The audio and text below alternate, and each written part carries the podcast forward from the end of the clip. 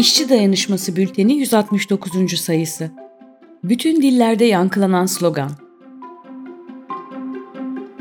İnsan, dünyayı ve yaşamı kendi yaşadığı dönemle sınırlı düşünmeye meyillidir. Çoğu zaman içine doğduğu dünyayı, toplumu sabit, değişmez, kalıcı zanneder. Adeta dondurur. Mesela bugün dünya üzerinde 7 kıta olduğu kabul ediliyor. Halbuki dünyadaki tüm karalar, tıpkı bir denizde salınıp duran tekneler gibi, dünyamızın merkezindeki magmanın üzerinde hareket halindedir. Bilimsel çalışmalara göre yaklaşık 335 milyon yıl önce bütün karalar birleşmiş ve tek bir süper kıta oluşturmuştu. Günümüzün bilim insanları bu süper kıtaya Pangea, yani bütün yer diyorlar.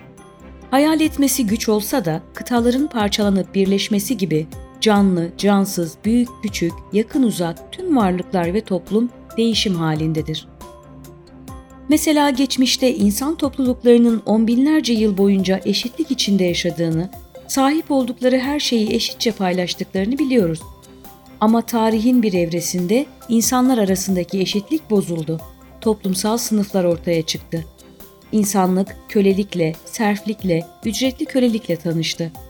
İnsanlığın ezenler ve ezilenler olarak bölündüğü günden bu yana, emekçilerin eşitsizliklere, adaletsizliklere, insanın insanı ezmesine karşı öfkesi dinmedi, mücadelesi bitmedi. İşçi sınıfının büyük önderleri bu gerçeği hatırlatarak tarihin bu dönemlerini sınıf savaşımları tarihi olarak tanımlar. Sınıflı toplumun tarihin bir evresinde ortaya çıktığı gibi, ilerleyen bir evresinde de ortadan kalkacağını söylerler. İçinde yaşadığımız kapitalist toplumun sınıflı toplumların sonuncusu olduğunu, yıkılıp gitmeye yazgılı olduğunu, insanlığın sınıfsız, sömürüsüz topluma geçeceğini anlatırlar. Hayal etmesi zor mu? Pangea'yı hatırlayalım. Kapitalizmden önceki sınıflı toplumlarda ezilenlerin mücadelesi eşitlik, özgürlük, refah ve bolluğun hakim olduğu bir dünya kurmaya yetmedi. Çünkü insanlar birbirine uzak coğrafyalarda, birbirlerinden habersiz, yalıtık yaşıyorlardı.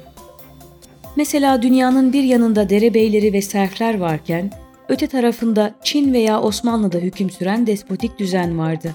İsyanlar birbirinden yalıtık, mücadeleler yereldi. Roma'daki Spartaküs köle isyanı, Osmanlı'daki Şeyh Bedrettin isyanı ya da Almanya'daki köylü isyanı nihayete eremiyor, tüm dünyaya yayılmayı, tüm insanlığı kapsayacak refah ve bolluk içinde bir dünya yaratmayı başaramıyordu.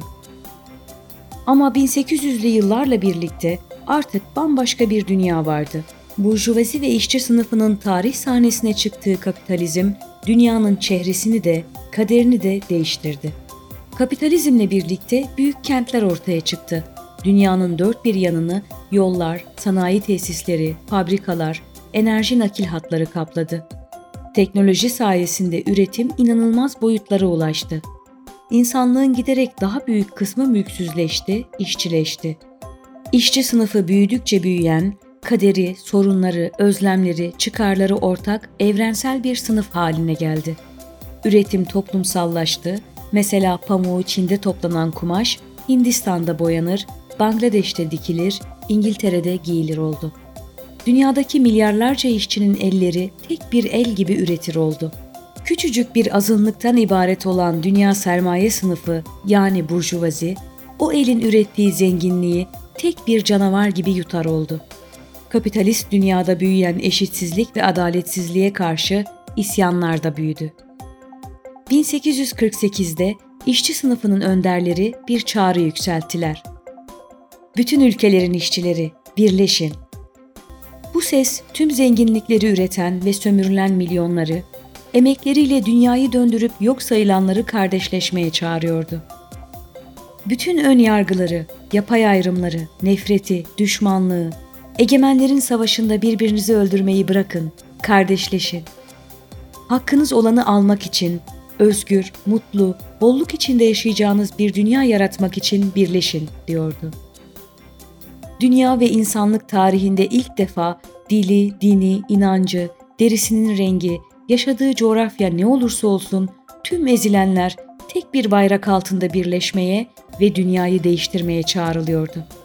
İnsanlığın sınıfsız, sömürüsüz bir dünya özlemi ilk kez bu sloganla evrensel çapta dile getiriliyordu. Bu tarihsel çağrı o kadar haklı, o kadar kapsayıcıydı ki tüm dünyaya yayıldı.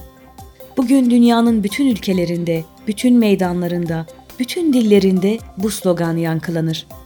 Dünya işçi sınıfı bu sloganla sınıfların, sömürünün olmadığı, bereket ve bolluk dolu bir dünya yaratmak için birleşmeye çağrılır. Milliyetçilik ve düşmanlığı körükleyenler zehir saçıyorlar. Kapitalizmin insanlığın son durağı olduğunu söyleyenler yalan söylüyorlar. İşçi sınıfının mücadelesi tarihte kaldı, tarihin sonu geldi diyenler dönüp 1 Mayıs meydanlarına bakmalıdır.